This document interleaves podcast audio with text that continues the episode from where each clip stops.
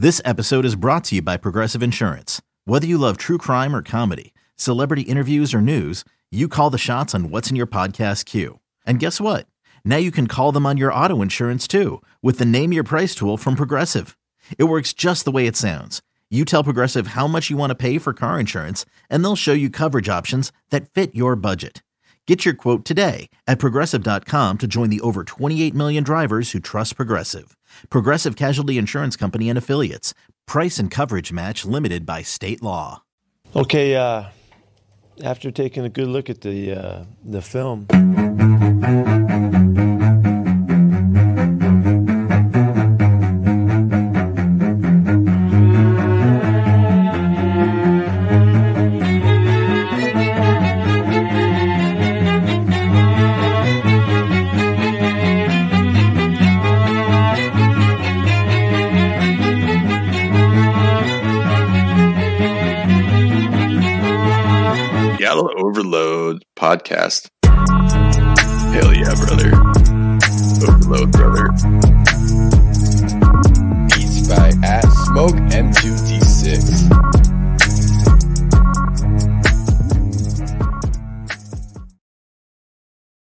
Is episode 30 of Seattle Overload, and we have recapped the Ken Norton Jr., Andre Curtis firing news in episode 29. So make sure you check out our thoughts on that. In this episode, Griffin and I are going to be talking about the new candidates for the Seahawks defensive coordinator and defensive pass game coordinator positions. And we're also going to look ahead sort of at the scheme that the 2022 defense may be running, the kind of differences that we present. But I mean, what are your initial thoughts on that, Griff? Like, if, if you had to sum it up, um, how different is it going to be? Is is Pete Carroll suddenly going to become Vic Fangio? I think the uh, the names that are being floated between Ed Donatell, Sean Desai of the Bears, um, and then uh, Whitt Jr. from uh, Chris Whitt Jr. Is that his name? Full name? it is, yeah. from Well, Dallas. his full name might be Christopher. I- I'm Oh, not sure, sure, Yeah. true, true. Yeah. Um, but between them, I think it all signals that they're going to maintain their new schematic backbone because there was a scheme shift in 2021 compared to most Carroll years. So I think Joe Whitt Jr. Pardon me, we're way off. Joe is not a derivative of Christopher, apparently, or nickname. Um, I mean, maybe it is somewhere, not in America that I know of. Um, What? or Germany. Isn't Christopher of German roots? I don't know. Well, English has German roots. Anyway, um, Germanic roots rather. That's not the point. What Uh, the point, the the point is, yeah. What did you mean, Chris? Well, he's the uh, the the chief medical advisor and chief medical officer in England is Chris Whitty. So maybe Oh wow. maybe that's what's. Um, our producer has informed us that this episode is unhinged already, Yeah. which is good. This is what happens when Pete fires defensive coordinator who mostly did a very good job. Um, so okay, so all these guys that are being floated, I think, signal that they're given that the schemes that they live in, like coverage percentage, like it's very objective. You can just look at coverage splits. Um, I think they're going to maintain course and then just adjust some things here and there. Um, so yeah, I mean that's that's what I think before we like really dive into it. Do you think what what, what are these names? D- Desai, Donatell, Whitt Jr., of course Clint Hurtt. What do they what do they signal to you as far as scheme in the most in the broadest sense? What does that mean to you? There will be some changes, of course, but Well, well, firstly, two things. This will always be Pete Carroll's defense. I think, like, and and and I say that, and he is seventy years old, and he may suddenly have had a shift where he's like, "Well, I'm gonna have to open my ears and eyes up, and I'm gonna have to be like, I might have to have a successor in some time. I'm gonna just change." I don't think that's what's happening here.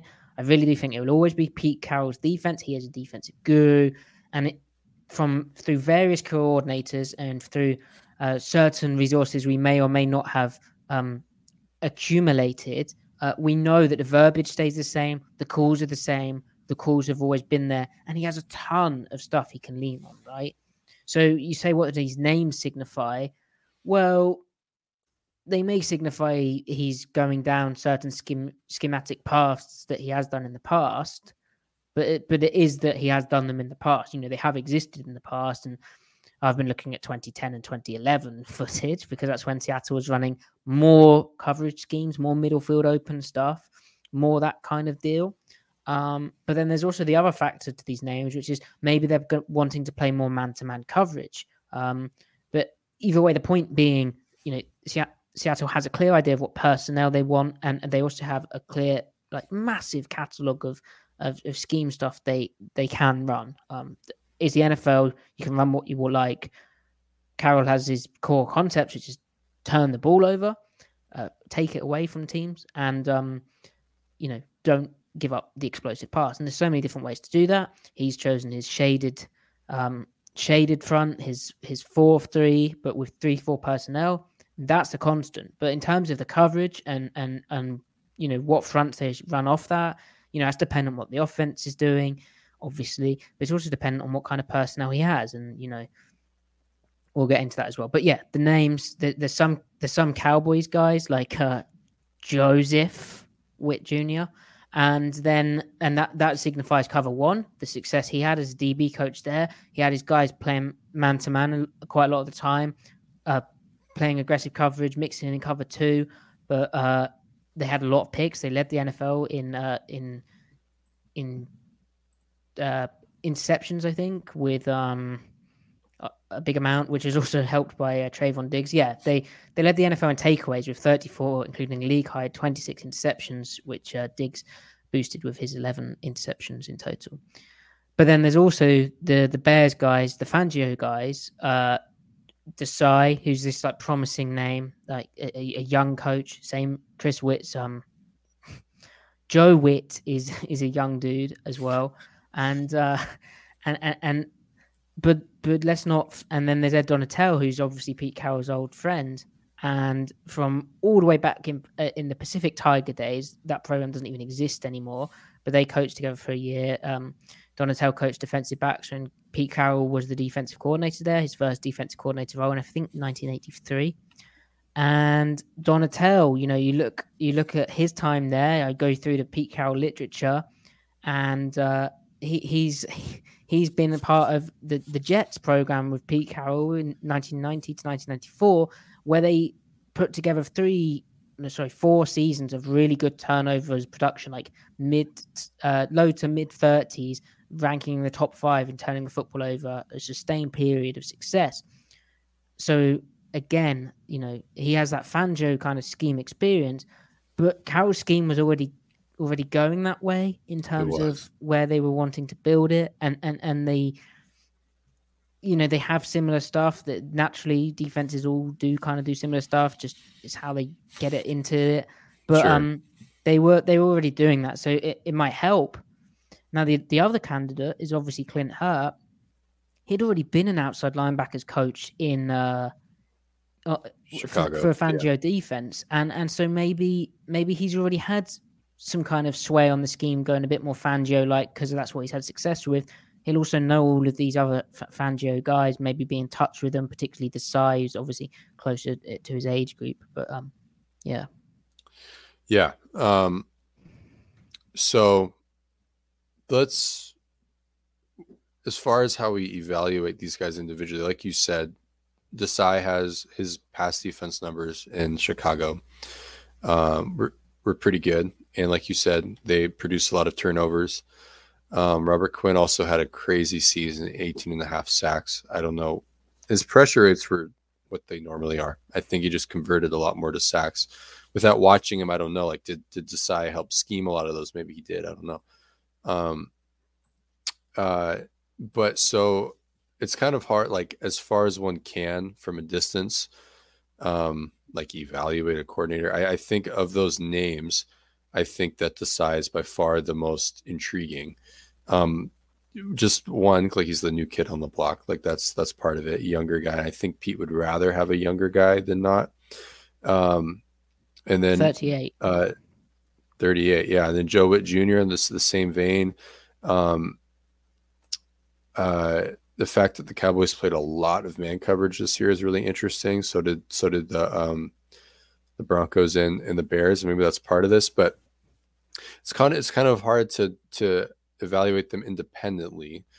Um, but I think if I were to just identify a guy, I would be most intrigued by Desai. But then I think we also need to talk about how they need to hire two guys anyway. They need to give one guy defensive coordinator title, then they need another guy to be the defensive backs coach. But from there, the, the idea of like two code defensive coordinator titles has been has been posited. And then there's also just if you just identify one guy, they still need to hire another guy to be the defensive backs coach and the passing game coordinator. So there's two roles they need to they need to address. I don't think they want to lose Clint Hurtt, and maybe giving him defensive coordinator title is the only way to keep him. And then mm, if you because he's do already, as you pointed out, he's already the assistant head coach. So, and he had that offer, like you said, from Miami to be their defensive coordinator. Slash, he was in the running for that. Maybe not a concrete offer, but it was rumored he was in the running for that. So, yeah, how how do you keep him? I mean, you- he's maxed out on titles right now. Yeah. he doesn't want to be called run game coordinator. That's not how he's going to become a head coach. If he wants to be a head coach, which I imagine every assistant coach in the NFL, if you were to ask them, "Hey, do you want to be a head coach down the line?" I would think most of them say yes. If he wants to be a head coach down the line, he wants defensive coordinator. He doesn't want. I mean, I don't know the man. uh, Would he be okay with co-defensive coordinator? Maybe.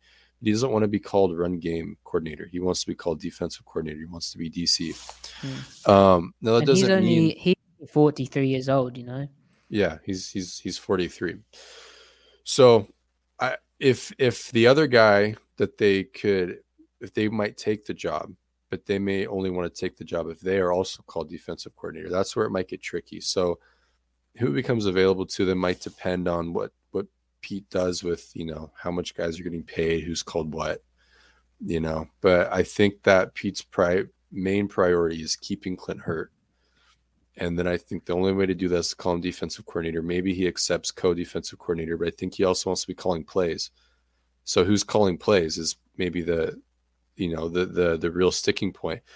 If if Sean Desai accepts taking a lateral move, even though he's not technically fired yet, but if he accepts taking a lateral move and is okay with being called a co-defensive coordinator and the passing game coordinator, but he's not calling plays, and if he's okay with that, then all right, let's go for it, you know. Mm. But uh, and I do wonder, like, he's obviously, you know, had the opportunity to develop Fangio's defense away from Fangio and, and be a defensive Right. coordinator separate like of him. called the So- shots, yeah. but like with what I've rambled about, with this still being Pete's defense, ultimately, you know, there's always that question of how much does that appeal to him, and that's why you know, one, yeah, they have to wait to see how this head coach market shakes out and how that impacts the inevitably impacts the assistants beneath them. But also, two, they have to interview these guys and ask them, you know, are you open to, you know, this is the scheme, this is what you're going to run. Uh, and so Desai, in the sense that he, you know, was def- he, he is still technically the defense coordinator of the Bears. Even you know, obviously Nagy got fired, and you know, if the Bears say hire Dan Quinn, maybe Dan Quinn wants to bring in his own guy, or you know, they bring in a different guy. We'll see how that shakes out. The you know, J- Joe Whitt Jr. He he's in a similar position because he's been secondary coach and pass game coordinator for the Cowboys. Uh, he's he did that for the Falcons. He's done that for the Browns. He's done that um, for the Packers as well. He's the, just the passing game coordinator there. But like, uh, he's done that for qu- quite a few years now. Would he want to call plays? And and also, he seems more likely to be out of a job because Dan Quinn, um, you know, is almost certain to leave Dallas for an- another head coaching position. But then do they go and say, hey, why didn't you call our defense, Joe? Like, Right. we don't know where he's at. So that's what Seattle will be trying to find out. But Right. Hurtt is the real obvious one where it's like, well, you know, he's been there since 2017 in Seattle. He he seems like he'd want it.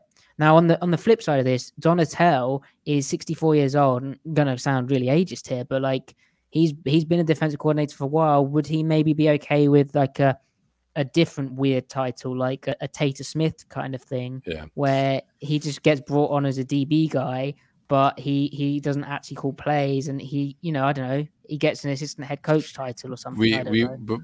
that, that i mean that makes sense on paper but like also think about the total how how how incorrigible of a boys club that would be. Can you imagine pete and carl and ed just three guys in their 60s just you know hanging out? That that that's that's that uh spells trouble. Um that's you don't you, you got to keep the boys separate maybe a little bit. Um no, it will. I, I'm. I'm. If that if that happens, if they hire Donatell, I'll. I'm gonna be waiting for the first photographer that snaps a picture of all three of those guys huddled together pregame, like throwing the football around. That would just be. That would be good content. Um. Yeah. So then, and then I think the other name, other two names, because I think we're gonna get more names come out that they're gonna interview. Maybe just a couple. One that makes sense on paper is Mark Marquand Manuel. Now he has been, he has worked with Pete before, obviously as a defensive back assistant, and then he was Dan Quinn's defensive coordinator in Atlanta for a while, and then presently he's the safeties coach in New York under Robert Saleh, and of course Saleh is a former Carroll assistant, but then Saleh's kind of got a mind of his own. He's been adapting the scheme a little bit, although they run cover three the same but then he's ran a lot of quarters too. So that means Marquand Manuel has now has experience with like understanding how to install quarters and everything.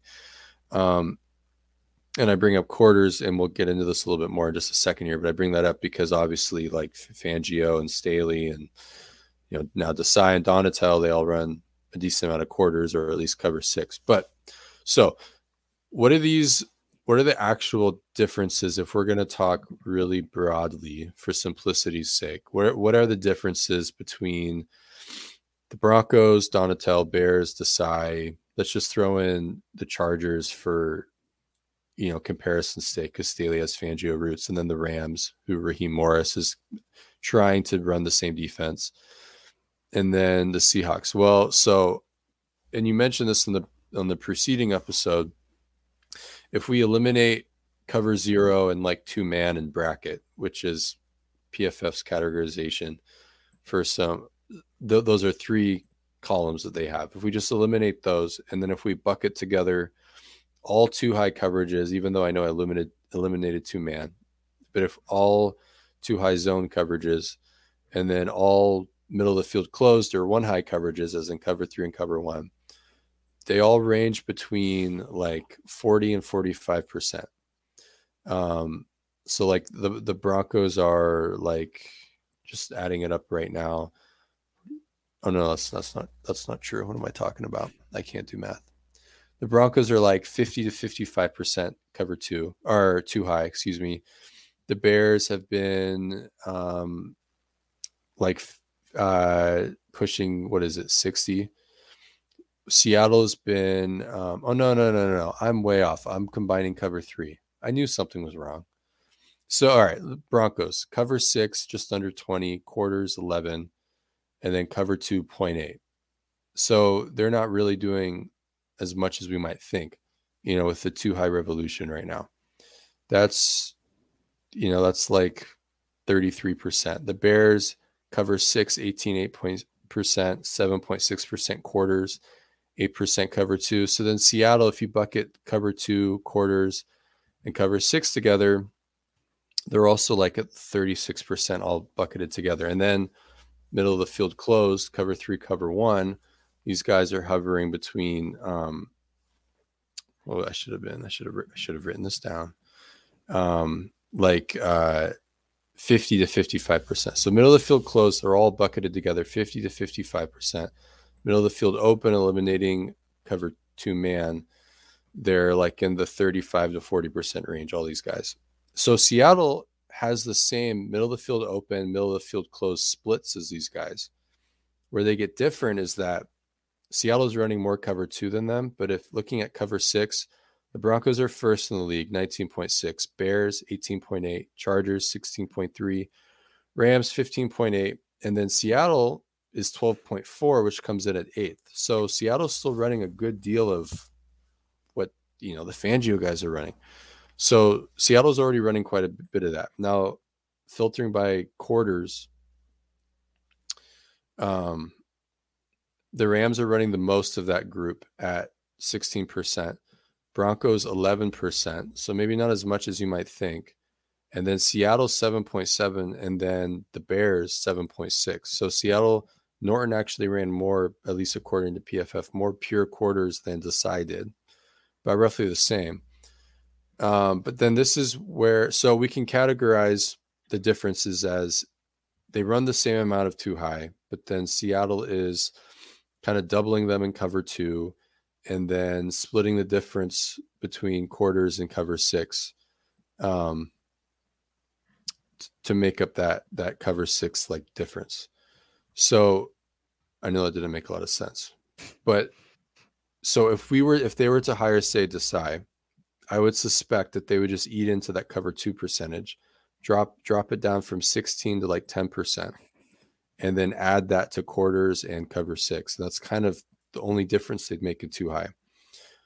Um, as far as middle of the field closed goes, this is where I think Pete is really, really wanting to see some differences. Seattle um, ran cover three much more than them, forty percent. Actually, the only the only Fangio group that ran cover three more than Seattle were the Rams at forty three percent. Broncos twenty three point six, Bears just under thirty, Chargers thirty one, and then Seattle is at forty percent.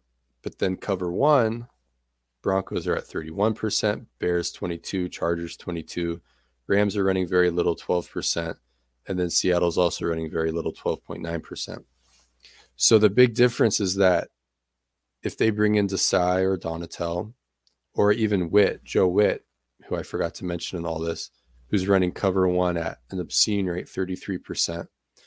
They're gonna they're gonna live in two high the same. They're gonna live in one high the same, but they're gonna be running less cover three and more cover one and then they'll be running a little bit more cover six, a little bit more quarters, a little less cover two.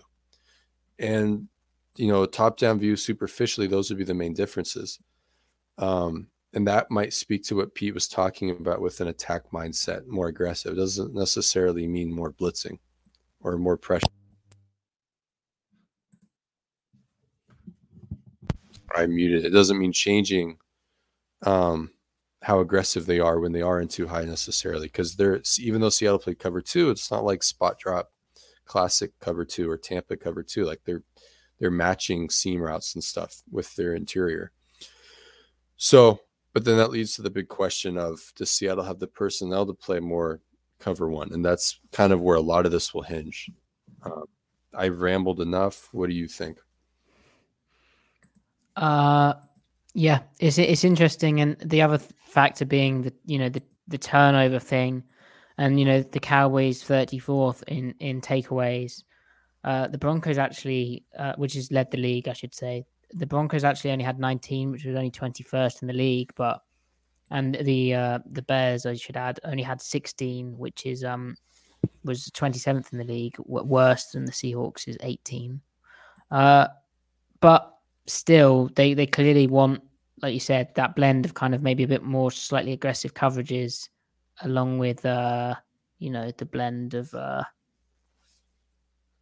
taking the ball away. And and and as we said last episode, they they didn't have that.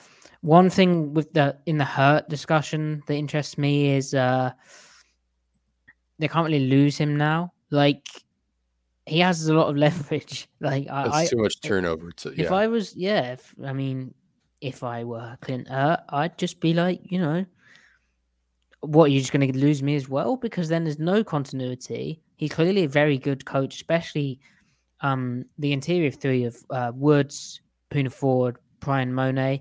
How they take on blocks and run game, they're really good. And you, you can point towards the pass rush being disappointing and be like, what is Clint Hurtt doing here? Like that kind of thing. But you know, at the, end, at the end of the day, they can't really lose him. And so if he yeah. were to be like, um, well, you either give me DC or I'm going to Miami, and we don't know if Miami's offered him. Yeah, Jeremy Fowler of ESPN reported they had interest. That's about it. But um, yeah, it's interesting. And then so the other thing is the assistants they've got. They still have uh, Damian uh, Lewis, who has one year of experience, former first round pick. He was working as an assistant DL coach. They still have an assistant edge coach in Aaron Curry, who has two years of experience. Uh, they still have assistant uh, DBs coach DeShawn Shead, who's had one year of experience. And I think it's a bit too soon for him to get a promotion to defensive passing game coordinator. But anyhow, and then the big one is linebacker coach John Glenn, who's been in the system for nine years, which obviously matters. Like he's seen so much. I imagine he would be given the task of teaching like the cover three spot drop like stuff and and also the basic linebacker alignments and run fits and, and all that stuff. But like a big second level presence for them. Yeah. So he he's obviously a very important figure who'd help out. But to me, it speaks like Pete just wants to f- uh, freshen things up, and whoever he brings in, they they need to have, the, especially the Fangio guys. Like uh, Hurtt has worked with Desai before. Pete has worked with Donatello before. There's kind of that element of working relationships there. Of Joe Whitt is kind of the wild card in, in that sense, but um, you know he'll have come with a Dan Quinn recommendation, I'm sure, for Pete Carroll, and so it's that kind of um, or he would do, uh, and so it, it's going to be interesting to see what kind of combination they can pull off here, because you know it said they've requested an interview, but it doesn't say an interview for the defensive coordinator. For the defensive coordinator position necessarily, does it? It, it could be for the passing game coordinator. Yeah. For all we know, they've already told internally Hurtt that you're the DC. For all we know, Yeah, and that they're and- to- yeah.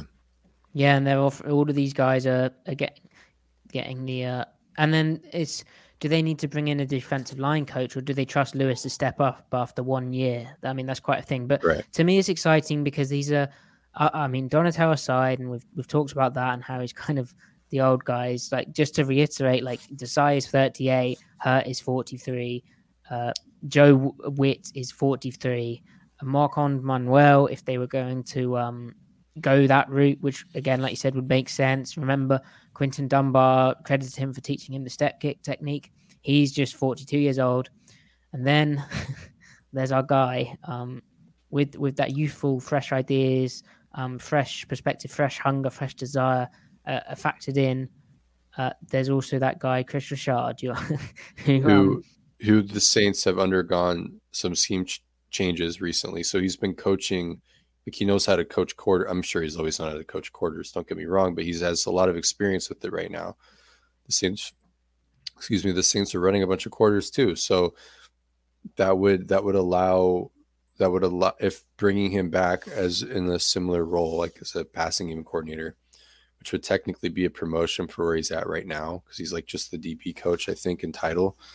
Um, that would also follow suit with not just Pete going same old, same old. It's Pete going, okay, we're we're maintaining what we did this year and potentially improving it or expanding it.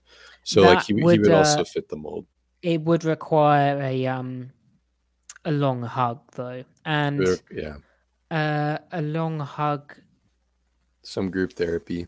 Yeah, I, I, I was just thinking about the other potential guys. So Dan Quinn's not going to happen. He's obviously looking like he's going to get a head coaching job. Uh, I, I think if it didn't happen, he'd just stay as the defensive coordinator in Dallas because obviously Yeah. what he's doing with Micah Parsons. But it seems like that is going to happen. Uh, but Gus Bradley is again. That's why they have to wait really. And we, I, I say this, and we'll probably find out tomorrow. But in all likelihood, we're not going to find out the results of this for quite a while because they will want to wait out all the head coaching hires to see, ah, or most of them, to see, ah, this guy's become available. He's intriguing. And so, with that said, one of one of the guys who may become uh, available is is Gus Bradley because uh, Rich Bisaccia is the the still the interim head coach of the Las Vegas Raiders, and you know they've all vouched for him. They all want him there. But then if he gets the permanent position, maybe he'll move on from Gus. Uh, I think the Raiders defense was okay, but and then if if they um, but if they decide actually we uh, you know, we want to fire Rich Bisaccia or, or not even fire him, but just hire a, a full time permanent head coach who is not Rich Bisaccia, they might Sure. you know bring in Fangio, for instance. Vic Fangio is is out there, uh, or they might. There's a lot of different options, but um, so so Gus Bradley might then be without a job, and Bradley as a guy would kind of be a step backwards, right? Because and and I say that because they they did really well getting pressure with with four guys. They did. Uh, they have some really nice pass rush games. There's some uh, stuff they do on third down, which isn't that advanced, but but it's clever. And when, when I say advanced, it's cover three. They rush four, but they have good games to get the incredible Maxx Crosby available, right? So it may not be that glitzy, but but the, just the fact that you know they are running so much of this this cover three, like the most in the league, um, but by quite a way actually. If I just get it up now, yeah, they're running sixty six point six percent cover three according to PFF. The next highest is the Rams with forty three point five percent, and that's quite a different brand of cover three. It, it just, I don't think Seattle can do that. I, I really don't. Um, Yeah. and and we've sort of seen that from last year. So I that would sort of surprise me. Uh, what do we know about Gus Bradley? Well, he he was the one who drew up the the landmarks. Um, that really like nailed down the linebacker rules for the cover three zones way back in the 2011 2012 kind of era. So he's obviously had a massive influence on on what the defense does. But I just think seems like a a, a kind of a, a reverse progress move. Do you agree? Yeah, it, it it just doesn't line up with you know what seems to be their current schematic trajectory. So, um, yeah, I, I don't think I don't think Gus Bradley is really even like a remote possibility. Um, not to be like harsh, like sorry, yeah. Gus, but I just don't. I think Pete's trying to go somewhere else. Um, especially with the first batch of names being as as they are. So, yeah, I think so we talked about we we've talked about how we might see more cover one but let's talk about why we didn't see a lot of cover one this year and what would need to happen for them to play more cover one going into 2022 what are your thoughts there? Well, we didn't see much cover cover one because one, the pass rush was somewhat unreliable, and cover one is tight man to man coverage where your help is the free safety uh, in the middle of the field, and you might have you know a, linebacker in like the low hole kind of deal, but and then depending on the def- the uh, the offensive player's leverage. You, you can use a sideline as an extra defender, but most of the time you're trying to funnel that your receiver towards that middle field help. But it's still one, a one-on-one coverage, and Seattle didn't have the pass rush to pressure and force that kind of deal out. Right. The Right. the other thing is, uh, and and by you know not have these guys having to run down the field forever, they didn't. So it's somewhat of a gamble in that sense. Now the other thing, of course, is the defensive back talent. Uh, they had injuries. They didn't have their primary guys out there. They probably felt they had mismatches out on the field in in, in not in their favor. So again, playing man to man, playing one on ones is not as preferable as actually having you know a cloud and then zone help over the top.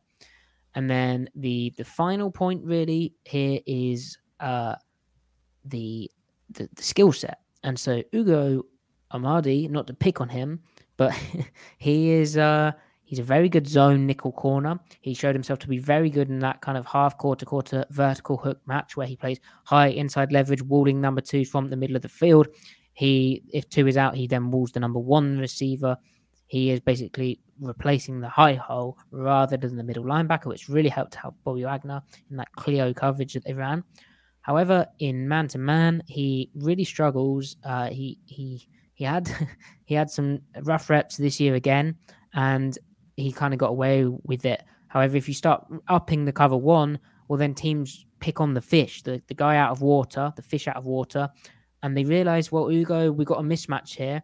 Where where will teams put their mismatch in the NFL? They'll put him in the slot and they'll throw the ball to him. They'll, they'll find ways to get that mismatch going, and so it would be a challenge. The other thing is obviously Jamal Adams. Uh, he has his positives in, in, in man-to-man coverage, but he had a kind of a down year trying to match up with tight ends and stuff in, in one-on-one coverage, and and so there's all these variables at play. How you sort of make Yeah. that work is interesting. Yeah, I, I agree with everything that you said. If if you have to identify like one reason, I, the first thing you say, or like one player, I think the first place your mind goes is Ugo Amadi. Unfortunately, really good zone player, but just just doesn't quite have it in in in pure man coverage. And like, when did we see them play man coverage the most this year? What time frame? It was that week six to like up to the point of Jamal Adams' injury. Um, and that affected the depth. So, like when you can play, when you can trot out a dime package, you can choose essentially who Ugo Amadi has to match up on. You can put him on the less dangerous receivers. Um, and then, you know, you can also pressure and blitz and, and affect the quarterback that way to further protect them, right? Uh, protect them downfield. So they could do it when they were at, you know, they were at the, the height of their health, the height of their depth. They, they could put together a package um, and it was working for them. But for a new guy to come in here, they're going to think, well, okay, of the existing guys on the roster, it would be nice if they could just stay healthy, so that you can call that call that package more often. But then from there, they're going to say, I mean, Desai's going to say like he probably looks at Amadi's tape and goes, I like what he does in your base calls, but when I want to play man, he's not going to cut it. I would like us to try to target a slot corner, go get 2017, 2018 Justin Coleman if you can find one, right? And and slot him in there and you'd probably be just fine. But then the other thing is he's going, okay, if we find a man corner, if we find like a if we find a guy to be able to run man, but we like Ugo and zone, we're gonna going to become predictable. We're gonna be a okay, here comes the man slot corner. They're gonna be playing cover one here. Not that they wouldn't be able to tell by alignment anyway, but then it's Seattle be kind of exists in a binary with their personnel. It's like Ugo zone, whoever this other mystery slot corner is, man. I think they want a guy that can do both. So maybe they think we need something better than Ugo Amadi.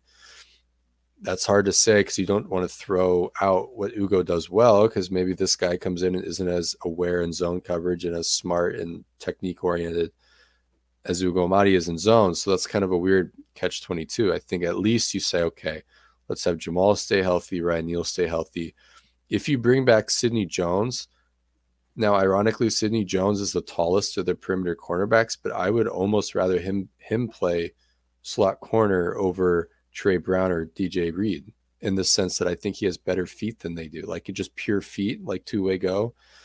Um, and maybe that's something you can play around with. You can play around with with you know the matchups mix and match more. When you've got depth like that, those types of guys at safety and at corner, you can you can make it work.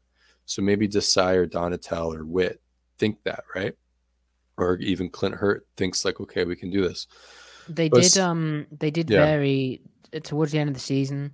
They uh varied up how they played uh bunch and stack combinations uh rather than stab and juicing or uh is it lock and level uh, yeah. They they varied up who took the first guy to the flat and stuff like that. They kind of ran a train on it. Um, so and, it's a better effect, right? Because they were yeah. having they were having bunch distribution problems early on. It doesn't even matter if it was man or like a fire zone, and maybe that's part of what Pete identified with. Another reason why Curtis or Ken had to go, tragically. Um, maybe. But so okay, so that might allow them to run more cover one. But then why would cover one help them? If we identify Seattle's defensive problem really being second downs, how would cover one help them there? Well, it allows them to not give up the the, the check down, right? You've they, got a guy manned up on them. They they have a guy yeah. on the back. They can leverage that. Um, I was I was wondering actually if like maybe maybe it's more about trying to play man from base versus like the 12 and the 21 personnel a bit more often. You know, that, ha- that could be yeah. Uh, just another excuse to get tighter. Yeah, and it, it lets you solve C gap issue if you're going to play bear as well because you have exactly, that strong safety yeah. down on the tight end, inside leverage, basically locked out in the gap, keying the tight end for the fit and the, and the coverage, and you can peel with backs out the backfield and to add guys onto the rush. Um, you'd have the strong safety on the tight end on the say it's 21 personnel. I guess you Taylor can peel with a running back If it's 12 personnel, who you choose to match up the second tight end, maybe Jordyn Brooks. Uh, the problem, I guess, last year is again, Bobby Wagner couldn't really run. So, yeah. And He's teams like still a- like to, teams aren't afraid to boot against man. Like, it's kind of a, the, release you if you, you can kind of with the the way the splits are the release the releases can kind of screw the defense but at the same time if if the defensive backs can survive the actual release point itself then you're theoretically more sound for defending boot because like you don't have to worry about zone boot rules you just follow the guy around on the field right um so that could be a consideration so I think ultimately Pete's saying, how do we fix our second down issues? He's saying you play more cover one is is playing more man is is one solution. Um for the reasons that we said, you're simply like everybody's covered on paper, right? You don't have to worry about getting run off and then not being spaced for the check down, right? You've got a guy on him no matter what. Um but then the other way, and really it's probably just a continuation of what Norton Jr. was already doing, just perhaps do more of it or also bank on bank on health. But like I think for for starters, the new defensive coordinator is going to also identify we need more pass rush. They need more pass rush. And then they're going to identify probably or Pete is going to say on second downs when we did have success, we zone pressured, meaning we got you know, we forced the quarterback to make an earlier decision. We forced where the ball can go, but that also allowed our second level to kind of play, you know, get a head start essentially on where the ball is going to go into the flat. Um, like the Cardinals game, I thought Ken called a great game. Coach Junior or Coach Norton called a great game, like demonstrating like he knows how to handle the second down issue. He played a, he played more man on second down, and then he zone pressured things um, and that achieved the effect that they wanted. So I like that was another reason why I thought like, okay, Pete's like they figured it out. They're going to be fine for next year. They just need to add more talent, get healthy. But so I think they also identify those and go, okay, we need to expand this scheme more actions basically on second down. First down, you just play your defense. Second down, you scheme more actions. Third down, you bring out your, you know, third down dime man package or your invert Tampa two, et cetera. Um, yeah, but I think that's those are the main levers that there is to pull for the need, new defensive coordinator. But I think all of it's moot if they don't improve the pass rush. Yep. So that's why also it kind of goes back to our initial conclusion firing Ken doesn't accomplish anything. Hiring a new guy won't accomplish anything if they don't get another pass rusher. Mm. So um, there might be marginal difference. But like let's forget this defense Ken Norton Jr. coached them to 10th in points per drive. That was and that was earned. That wasn't like to me fake. If you really break it down where those yards were coming, when they were coming, the good stuff was by design. The bad stuff was also by design, but he's making it was all intentional. It wasn't like random and sporadic. It followed from what their process was. There's And a the clear way- structure. Yeah. It's not like 2018 where they also were decent in points per drive, but like the results were all over the place. Like this this week they're giving up a bunch of explosives. This week it's a bunch of checkdowns. You know, like here and there. Like this week there or this year there were clear themes. So like 2018, I didn't go into 2019 with confidence. I was pretty I was pretty I was having an existential crisis as a fan not having a lot of faith in Carroll at that point, not knowing what the plan was with Norton Jr., not liking the rostering. Like I didn't think they had enough talent. So I didn't go into 2019 with hopes based off of the results of 2018. Whereas I am in this case, because I think it follows from more sound process. So it's on the next defensive coordinator, whoever it is, to pick up on where Norton left off and then hope that John Schneider and, and Carroll, because I think he's part of that, improve the roster where it needs to be improved. But I don't think they look at the back seven and think any big changes need to happen. I don't think they look at the interior of the run defense and think any changes need to happen. I think they just say, get Darrell Taylor another running mate, you know, and you can do that via free agency and draft. So, and then we'll see the the, the minor divergences in scheme, um, how they scheme situations more. If they do less cover two, more quarters, more cover six, just marginally. So, that's that's all I've got to say about that. Do you have any last any last thoughts? Uh, agree, agree with all of your thoughts. Just quickly to touch on uh, why Vic Fangio would not be the hire. Well, it goes back to what I said at the start that this is still Pete's defense, and Vic Fangio is very much he has his own defense and his own way of doing things, and that would be a disaster if, if that were to ever happen because they'd just they'd squabble so much over, Yeah, I mean- over who it would just be a mess. They, they he wouldn't take the job because he'd know he wouldn't be Yeah, able to run his and I don't- defense. He'll, he'll get a different job elsewhere, maybe Yeah. even a head coaching job, like I said. And I don't think Pete would hire. For all we know, those guys are homies. Like they've met at clinics and and and gather and whatever whatever events there are. But like they both know they wouldn't want to work with each other. Yeah. So whatever. Um, okay, make sure you check out the the f- the first episode of this where we talk about Ken Norton and Andre Curtis, uh, sort of fill in the blanks of, of, the, of the start of this episode. And uh, please do like, uh, retweet, share it, and we we appreciate you. Thank you for watching, listening.